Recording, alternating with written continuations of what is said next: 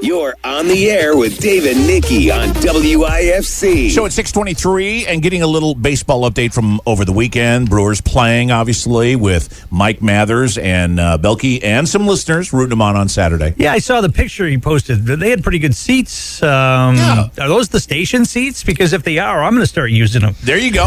They were from Miller. Oh, yeah, I knew it. Dang it. Yes. Get to know somebody with Miller. I guess right. so. Yeah. Hmm. Yeah. But yeah, they were up there, I think, what was that first base line? Yeah. Oh. Uh, yeah, that was cool.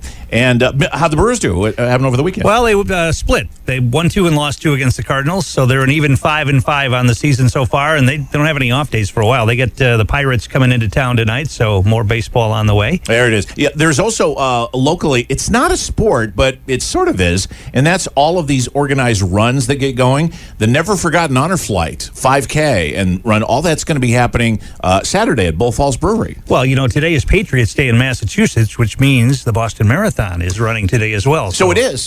So it's running season. I guess. Yeah. And we're getting back to it where we were actually having these runs, right? Because they were canceled for a few years. here. Yeah, yeah. I mean, the guys that I follow, you know, there's uh, people who want to run a 5K and then they want to run another one. And next thing you know, they're running a half a dozen a year and beyond. But there's uh, people that I follow that, that they're doing that, but they're doing it all over the hills, like all over uh, Granite Peak, you know, and. And then there are us that just go to Bull Falls to drink beer, right? Exactly. Yeah. Running? What What is this running you're talking about? I know. Please hand me the beer and I'll toast them Yes, absolutely. as they're running Here's past to me. you. bet. I ain't doing it. Yeah. Exactly. That's the way it works. Well, what they're benefiting, by the way, the Never Forgotten Honor Flight, just so you know, it starts back up. They're Yeah. Mm-hmm. Gonna, they're going to start doing the flights in early May. Uh, the 39th mission is coming up for them to go to Washington with uh, the veterans. So amazing. By the way, did you watch any of the new spring football league over the weekend, Dave? The USFL. So I There's- did- There's spring football Nikki, going on. obviously you did. I mean, yeah, I did. sure. Yeah. Yeah. You did, Tom? Uh, about three minutes worth. That's about all I could handle. Wh- why? I mean, it, They, you I, love football. You love drones and you love photography. Yes. And they, one of the cameras they're using to film the USFL is a drone